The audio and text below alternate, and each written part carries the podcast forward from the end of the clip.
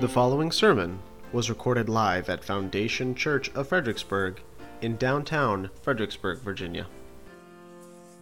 You guys found your way to your seats without even being asked.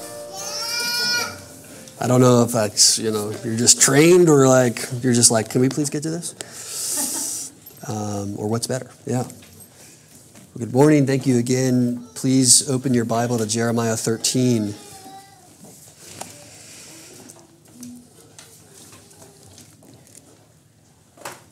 Jeremiah chapter 13. Jeremiah is going to be somewhere in the middle of your Bible. If you open there, and you're probably going to land in the Psalms, maybe the Proverbs. Just keep going right a little bit till you land to Jeremiah. We're going to be in chapter 13. If you're new to reading your Bible, the large numbers on your page are the chapter numbers, the smaller numbers are the verse numbers. We're going to begin in chapter 13, and we're going to read the entire chapter.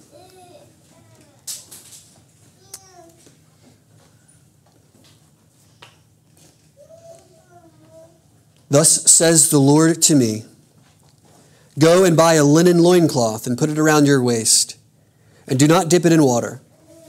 So I bought, I bought a loincloth according to the word of the Lord, and I put it around my waist. And the word of the Lord came to me a second time Take the loincloth that you have bought, which is around your waist, and arise and go to the Euphrates and hide it there in a cleft of the rock. So I went and I hid it by the Euphrates as the Lord commanded me. And after many days, the Lord said to me, Arise and go to the Euphrates and take from there the loincloth that I commanded you to hide there. And then I went to the Euphrates and I dug and I took the loincloth from the place where I had hidden it, and behold, the loincloth was spoiled. It was good for nothing. And the word of the Lord came to me. Thus says the Lord, even so I will spoil the pride of Judah and the great pride of Jerusalem. This evil people who refuse to hear my words, who stubbornly follow their own heart and have gone after other gods to serve them and worship them, shall be like this loincloth, which is good for nothing. As for as the loincloth clings to the waist of the man, so I made the whole house of Israel and the whole house of Judah cling to me, declares the Lord, that they might be for me a people, a name, a praise, and a glory. But they would not listen. You shall speak to them this word. Thus says the Lord, the God of Israel Every jar shall be filled with wine. And they will say to you, Do we indeed not know that every jar will be filled with wine? Well, then you shall say to them, Thus says the Lord, Behold, I will fill with drunkenness all the inhabitants of this land, the kings who sit on David's throne, the priests, the prophets, and all the inhabitants of Jerusalem. And I will dash them one against another, fathers and sons together, declares the Lord. I will not pity or spare or have compassion, that I should not destroy them. Hear and give ear. Be not proud, for the Lord has spoken. Give glory to the Lord your God before he brings darkness, before your feet stumble on the twilight mountains. And while you look for the light, he turns it into gloom and makes it deep darkness. But if you will not listen, my soul will weep in secret for your pride. My eyes will weep bitterly and run down with tears because the Lord's flock has been taken captive. Say to the king and the queen mother, Take a lowly seat, for your beautiful crown has come down from your head. The cities of the Negeb are shut up with no one to open them, and all Judah is taken into exile, wholly taken into exile. Lift up your eyes and see those who come from the north. Where is the flock that was given you, your beautiful flock?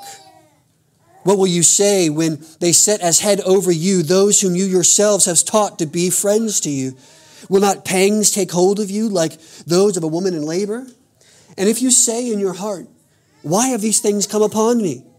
It is for the greatness of your iniquity that your skirts are lifted up and you suffer violence. Can the Ethiopian change his skin or the leopard his spots? Then also you can do good who are accustomed to evil. I will scatter you like chaff driven by the wind from the desert.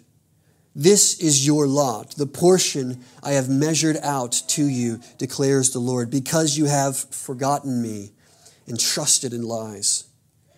I myself will lift up your skirts over your face, and your shame will be seen. I have seen your abominations, your adulteries, and your neighings, your lewd whorings on the hills and the field. So woe to you, O Jerusalem! How long will it be before you are made clean? This is the word of the Lord.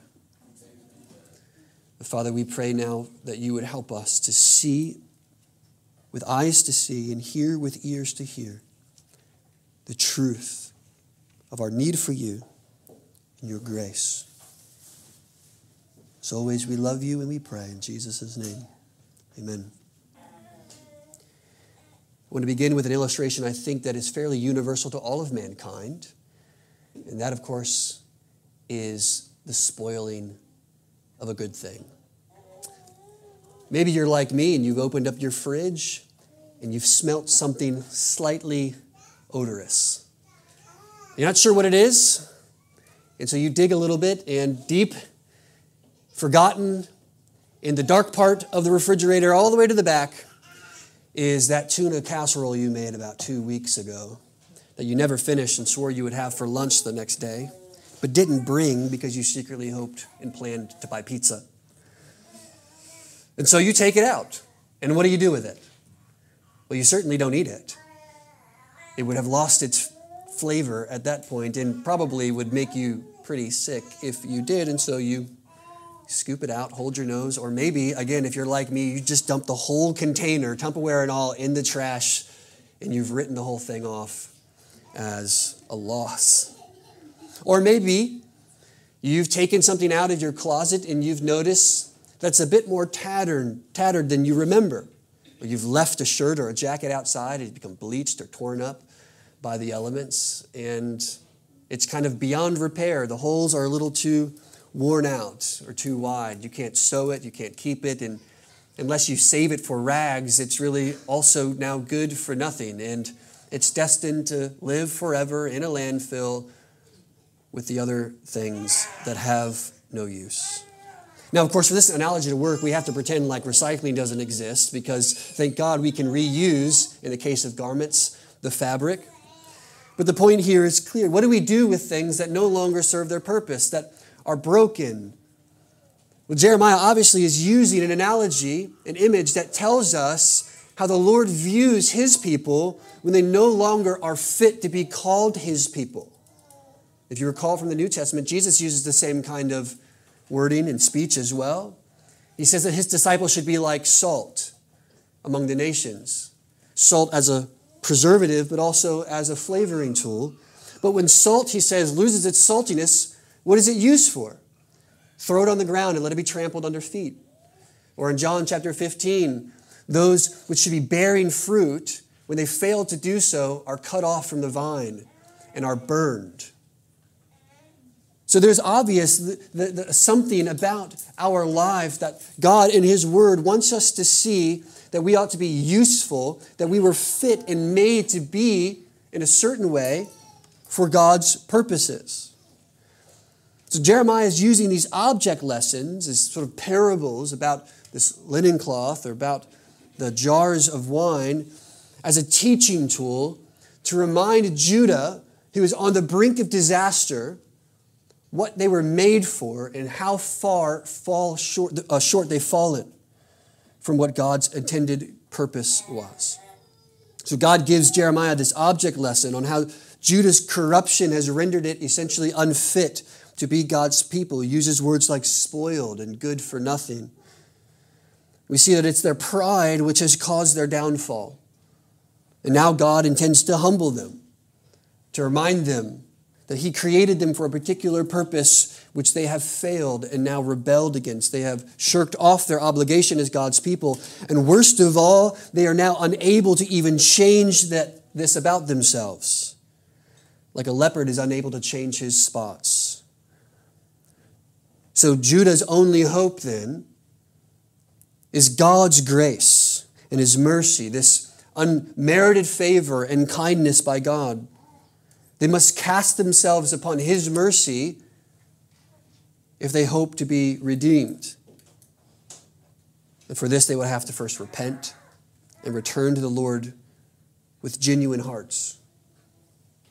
And so, like Judah, friends, you and I, we too are marred and broken by sin, by the sinfulness and the corruption of our own hearts. And so we often act contrary to the purpose of our Creator. We were made for a particular purpose, and because we are marred and broken by sin and corruption in our hearts, we act contrary to that purpose. We do not walk in unity with God or in conformity to His law. And so, in order to be spared judgment against a holy God, we must recognize that redemption can only come from Him alone who is able to save us, whose arm is outstretched in righteousness, who Himself is sinless and unmarred or corrupted by sin. So we see two aspects, two major ideas this morning. First, that sin ruins us, but secondly, that grace redeems us. Sin ruins us. This is really the point of this chapter that we are ruined by sin. And we're ruined in two ways. Sin first corrupts, and secondly, it destroys. Sin corrupts, and sin destroys. See, man was created for communion with God. We were created to have a relationship with God that was not meant to be broken, which was meant to exist for eternity in perfect harmony and unity and communion. But that was broken by the fall. Man was created for communion with God. Look at verse 11.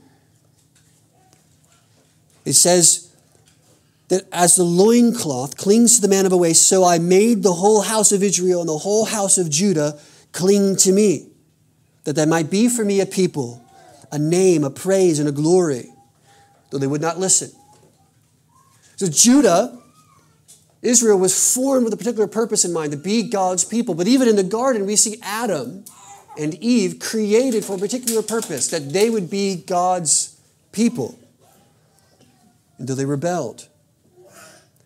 But the image of the loincloth teaches us that we were made to, to have intimacy with God, to, to experience the kind of relationship where we are known by God and we know God perfectly without sin. This is difficult for us to comprehend because our minds are so damaged and corrupt by sin and darkened by the futility of our own sinfulness that we cannot fully know God in the way that we were intended to in the garden. We certainly do not have the intimacy with God as Adam did, walking with him face to face in the garden, or the knowledge of God.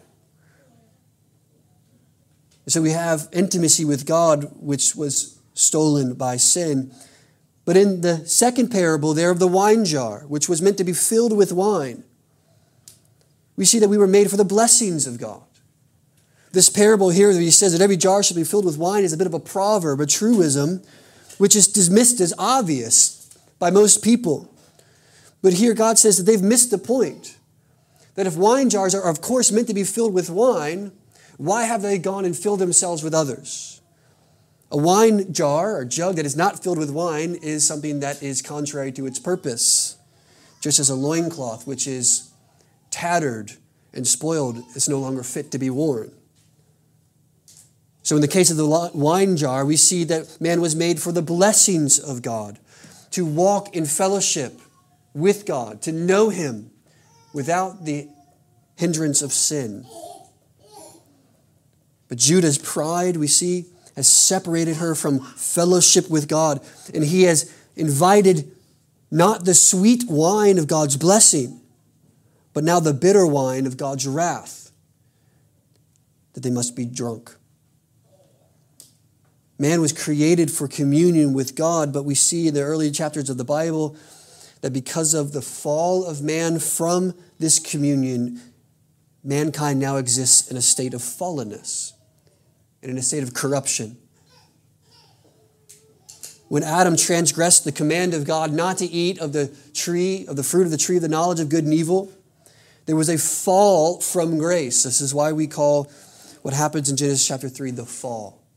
There was a fall from upright perfection and holiness with God, a fall from grace. You may hear that man is ultimately or inherently good, that mankind in its deepest core is basically good. And some would suggest this is true, but this is not what the Bible teaches. The Bible does teach that we were originally good, but now we are corrupt. This is no longer the case. We are not basically good, but now we are essentially corrupt. And though, of course, there are many ways that God graciously restrains the evil in our heart from overflowing in its most wicked ways, keeping us from acting as wickedly as we possibly could, as often as we possibly would want, that very presence and the necessity of the restraint in the first place is proof that all have fallen short of the glory of God. That there are none who are righteous, no, not one, that none that seek after God. Man exists in a state of fallenness and corruption. And this imagery of the loincloth which was spoiled, or this jar which was filled with all the wrong things and therefore shattered and broken because it was not fit to be used in its proper way, reveals to us something about the nature of our own sin that is important for you and I to understand as Christians. First, it teaches us that sin is contrary to the purpose of your creation. That if you were created with communion and intimate fellowship with God, to experience and to know the blessings of your Creator as you walk in relationship with Him, then sin is not just simply a violation of the command of God, but is something that actually is contrary to the very purposes of God for your life. It is contrary to the very purpose of your creation, even if in this fallen world sin is inevitable for each one of us. That is, when we fall short and violate the command of God in the New Testament, or we fail to live as God intended us to live, when we fail to love our neighbor as ourselves, to honor our brother and sister, or to seek the good of others and our neighbors, that we are acting contrary to that which was our purpose in creation and for which you were put on this earth to achieve. Each one of us has been given a particular mandate by God. He has a particular purpose for each one of our lives, and his purpose in this world is to lead us in holiness and obedience, that he might use us. But sin runs counter to those purposes. Sin is a running contrary to the purposes of God for your life. And this is now especially true for us Christians. For we've been given a new heart. We've been given the freedom to live for God. Ephesians 4 tells us that we should walk in a manner worthy of our calling. Or Colossians 1, chapter 10, to walk in the manner worthy of the gospel. 1 Thessalonians chapter 2, Philippians chapter 1 tell us the same thing that we were called to walk in accordance to the calling of the gospel. And when we fail to do so, we don't simply make a mistake, but we run contrary to that which we were created, or in the context of Christianity, recreated to do. So, firstly, we learn about the nature of sin, that it is contrary to the purpose of your creation, even if it is inevitable. But secondly, we learn that sin is like a cancer that will destroy us unless it can be cured. Sin is like this disease or a plague that once it finds its, its grasp in your heart will only spread until it is ultimately and fully, finally eradicated. Sin is like a cancer that will destroy us unless it can be cured. And it is the plight of all of mankind to be born into this world after Adam with this disease. It is indeed hereditary. And all of those who are sons and daughters of Adam are born into the world with the disease of sin, which grows in our heart and that will ultimately, fully, finally destroy us unless it can be eradicated. So we see, like the loincloth here, we before God are utterly good for nothing. The imagery here, this divine act or parable that Jeremiah goes to do is really meant to show Judah that they have really rendered themselves unfit. They have lost the purpose for which God had created them and called them to live. And this is not simply unique to Judah, but to all of mankind. Before a holy and just God, we see that the sin of our hearts has ultimately corrupted us before Him. We cannot measure up, we cannot answer, we cannot give an account. We are guilty before God, corrupt in all of our ways. From the most righteous and moralistic person you know, down to the most evil person on the planet, before God, we are all guilty and corrupted by sin. Sin ruins us not only in that it corrupts us, as we saw in the two parables of the loincloth and wine jar, but it also will inevitably destroy us. Verses 15 through 27 here are really just three poems that represent the violence and the damage that sin will bring about in our lives and in the church. Notice what it says in verses 15 through 17. It says here that you should be listening to the Lord. The Lord has spoken. Give glory to the Lord now, your God, before he brings darkness before your feet. Stumble on the twilight mountains, and while you look for light, he turns it into gloom and makes it in deep darkness. The picture here is of a shepherd watching their flock, sitting on the side of a hill, waiting for the, the sun to rise, only it never rises and only gets darker and deeper. They sit in twilight, awaiting for the sunrise. But in their rebellion against God, they only receive darkness. It says, if they do not listen, the soul of Jeremiah weeps for his people. Bitterly, tears run down his cheek as he knows they will be taken captive. So, one of the, the violence and the damage that sin brings about in the life of a believer is this darkness, the futility, the stumbling around without a purpose. For if you do not fulfill the purpose for which you were created, that to glorify God and enjoy Him forever, as the Westminster Catechism teaches us, then it is, then you wander aimlessly, trying on one purpose after another, like a cloth, like clothing at a clothing store. We are left in darkness, stumbling around on the hillside. We are willfully turning, ultimately, to a permanent blindness. Sin left unchecked like a cancer will take our sight from us. But it goes on. In verses 18 through 19, this poem shows us that pride ultimately will be exchanged for shame. Say to the king and his mother, Take a lowly seat, for your beautiful crown has come down from your head. The cities of Negeb are shut up with no one to open them, and all of Judah is taken into exile, wholly taken into exile. That which was the crown of Israel's glory, of Judah's glory, the, the throne of David, now sits in ruin. The crown, no doubt, was taken as plunder by the invading armies. The pride of God's people now sits to their shame. So darkness not only blinds the, those who are in unrepentant and unchecked sin, but also they suffer humiliation and shame as God humbles them. Ultimately, we see that sin leads to their own defeat, a sort of self inflicted harm, there in verses 20 to 23. Lift up your eyes and look to the north. See that the armies are coming. Where is that flock that was given to you, this beautiful flock?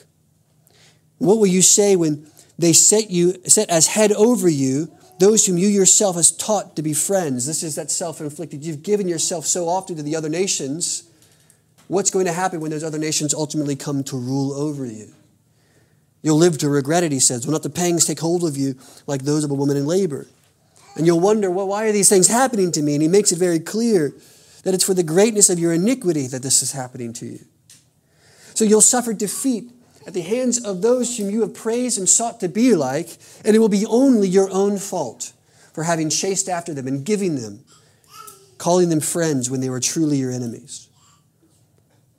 Again, sin will lead and grow like a cancer to ultimately your own rejection.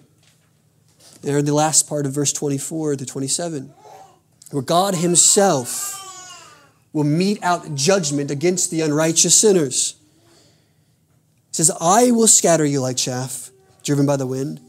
I have measured out to you this portion because you have forgotten me and instead trusted in life. He says, I myself will lift up your skirts, that is, shame them. I have seen your abominations. So woe to you, O Jerusalem.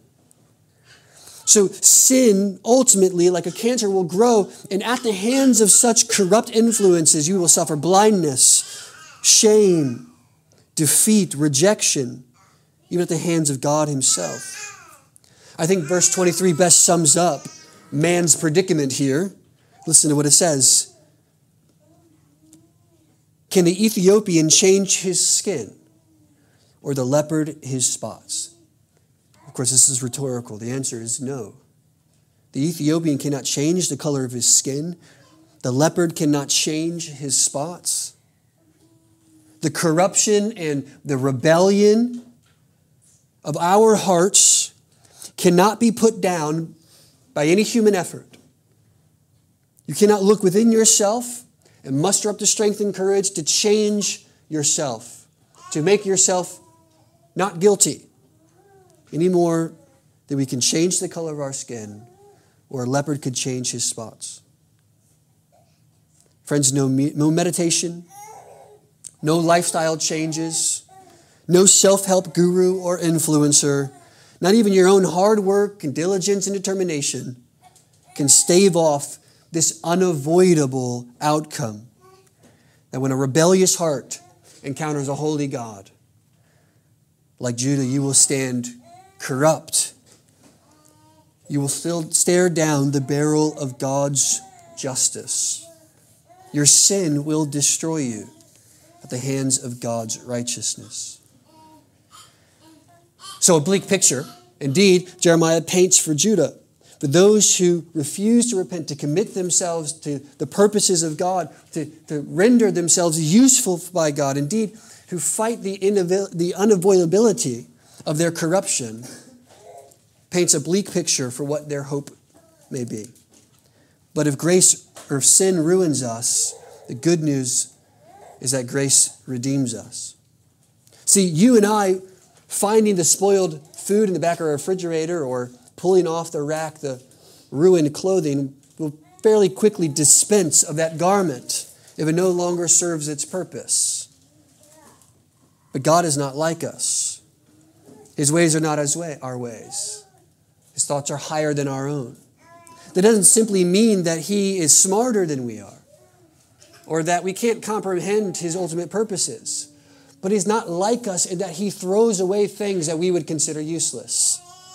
He's not like us in that he would look upon a spoiled garment and say, I'm ready to destroy it, although it is fit to be destroyed. See, Jeremiah 13 is not simply a promise of destruction because they have rendered themselves useless, but a warning of destruction unless they throw themselves at the mercy of God, who alone can repair a garment which has been torn or soiled. God's plans are much, much greater than yours and ours. God is able to do so much more, friends, with so much less. Indeed, he's even able to do that with nothing at all because he is both immeasurably wise and incalculably powerful. Consider just the power of God who is able to change the spots of a leopard. And the song we just sang is changed the leopard spots from a heart of stone to a heart of flesh. This speaks to the power of God. And I want to read to you a quote from a man named Stephen Charnock. He says this that nature renders a man too feeble and indisposed, and custom will render a man more weak and unwilling to change his hue. To dispossess a man then of his self esteem in self excellency, to make room for God in the heart where there was none but for sin, as dear to him as himself, to hurl down the pride of nature, to make stout imagination stoop to the cross, to make desires of self advancement sink under a zeal for the glorifying of God and an overruling design for his honor, is not to be ascribed to any but to an outstretched arm wielding the sword of the Spirit. To have a heart full of the fear of God that was just before filled with contempt of Him. To have a sense of His power, an eye to His glory, admiring thoughts of His wisdom, a faith in His truth that had lower thoughts of Him and all His perfections than He had had of any creature. To have a hatred of His habitual lusts that had brought him in such sensitive pleasure, to loathe them as much as he had loved them, to cherish the duties he hated, to live by faith in and obedience to the Redeemer who was before so heartily under the conduct of Satan himself, to chase the acts of sin from his members and the pleasing thoughts of sin from his mind, to make a stout wretch willingly fall down crawl upon the ground and adore the Savior whom before he outdared is a triumphant act of infinite power that can subdue all things to itself and break those multitude of locks and bolts that were upon us. Or, in other words, we are so weakened and corrupted by sin that to humble and transform us, replacing our self exaltation with God's presence, breaking our pride, redirecting our desires towards God's glory, requires the mighty power of the Spirit of God. We cannot do it in our own. To be transformed from a heart of contempt to a heart of reverence, from sinful pleasures to despising them, from Satan's grasp to faith in the Redeemer, from a defiance to humble worship. This triumph and triumphantly displays God's power to overcome all and to break our chains. Yes, friends, sin ruins us, but the power of God is able to break us from our sinful passions, to heal and to transform us. The power of God works wonderfully in those whom He calls to Himself, despite the brokenness, the spoiledness, the sinfulness of His creature. Well, where is God's power most wonderfully and effectively displayed. It is in the cross of Christ. This is where God reveals himself powerfully and mercifully good to us. This is where all of God's faithfulness to his covenant is shown to be true, where his character is put on full display as at once loving and just, wrathful towards sin merciful towards sinners. The power, the power of God is most wonderfully and effectively displayed in the cross of Christ. Again, just go back and consider what Judah was threatened with, and they ultimately endured by the Babylonian captivity. They suffered darkness at the hands of their enemy, humiliation, defeat, and rejection. But Christ himself would suffer such things for us on our behalf. Like Judah was threatened with darkness, Jesus himself was plunged into darkness, though he comes from all glory and splendor. He suffered humiliation at the hands of his enemy. He endured the shame of the cross. In fact, by all accounts, he was defeated by his enemies on the cross, murdered by his persecutors, killed by those he came to save. Ultimately, he was rejected by those he came to ransom. And on the cross, he endured the wrath of God, rejected for us. So, what Judah endured on a smaller scale because of their captivity, Jesus endures on a cosmic scale on the cross for us. And yet, in suffering all of these things darkness, humiliation, defeat, and rejection Jesus, the perfect, sinless one, overcomes and conquers. And instead of living completely and eternally within this darkness, humiliation, defeat, and rejection, he is honored and raised from the dead. And so he enjoys glory instead of darkness, honor instead of humiliation, victory instead of defeat, and praise instead of rejection. He is raised to the right hand of God, where he now sits and makes intercession for his people. He bestows on us all of which He earned for us. And so, because of this, those who trust and believe on Him and in His work on the cross, His substitutionary death and the power of his resurrection, those who trust in this receive the blessing of God's covenant kindness instead of his condemning wrath. Instead of Judah and their outcome, we receive light, not darkness. Light to walk in the truth of God's word, to obey, to be fit for what he created us to be. We receive the blessing and kindness of joy to love and serve one another. We are free from sin. The victory Christ secured for us is our freedom to walk in obedience according to his word. That which we were no longer free to say yes to, to God, we now are able. But ultimately, we receive the love of God and not his wrath.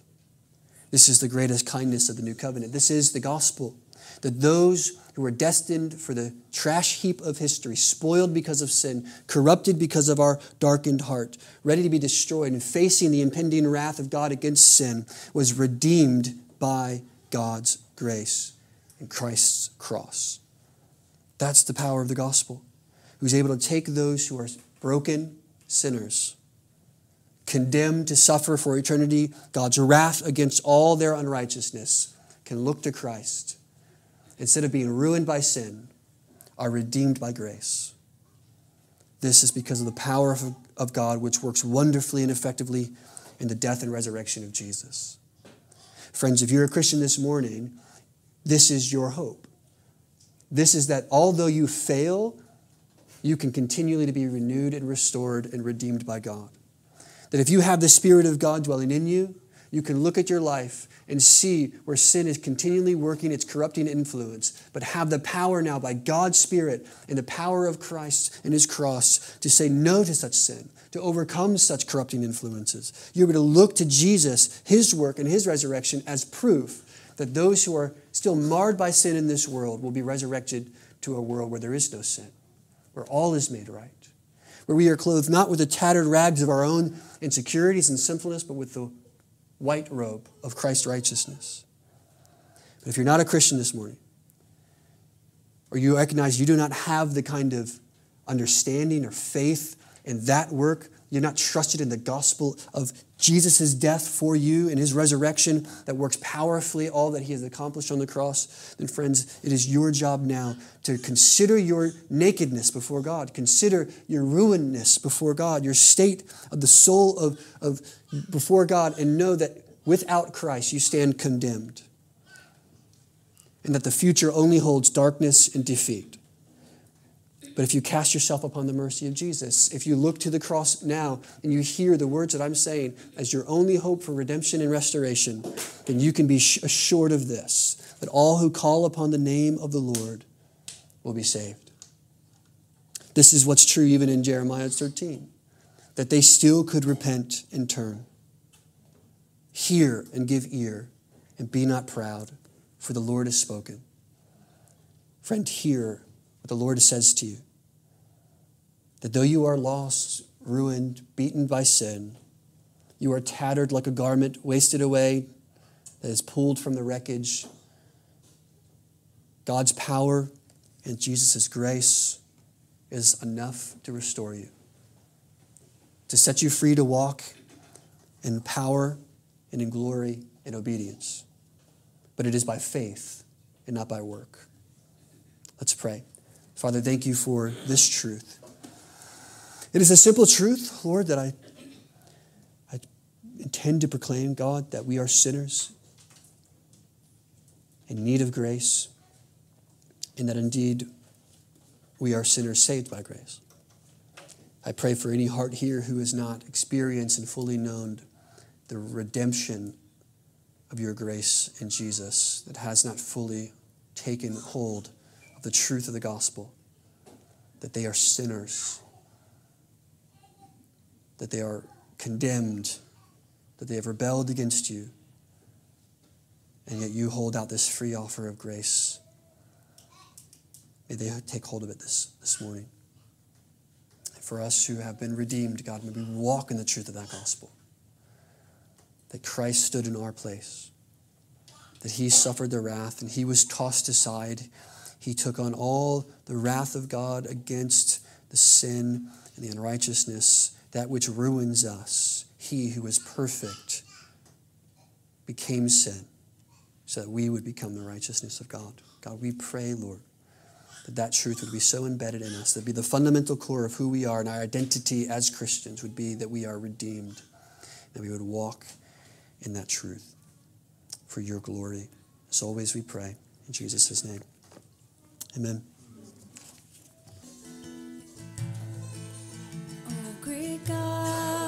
All sermons are released under a Creative Commons, non commercial, no derivative 3.0 license. If you would like to learn more or listen to past sermons, please visit us at foundationfxbg.com.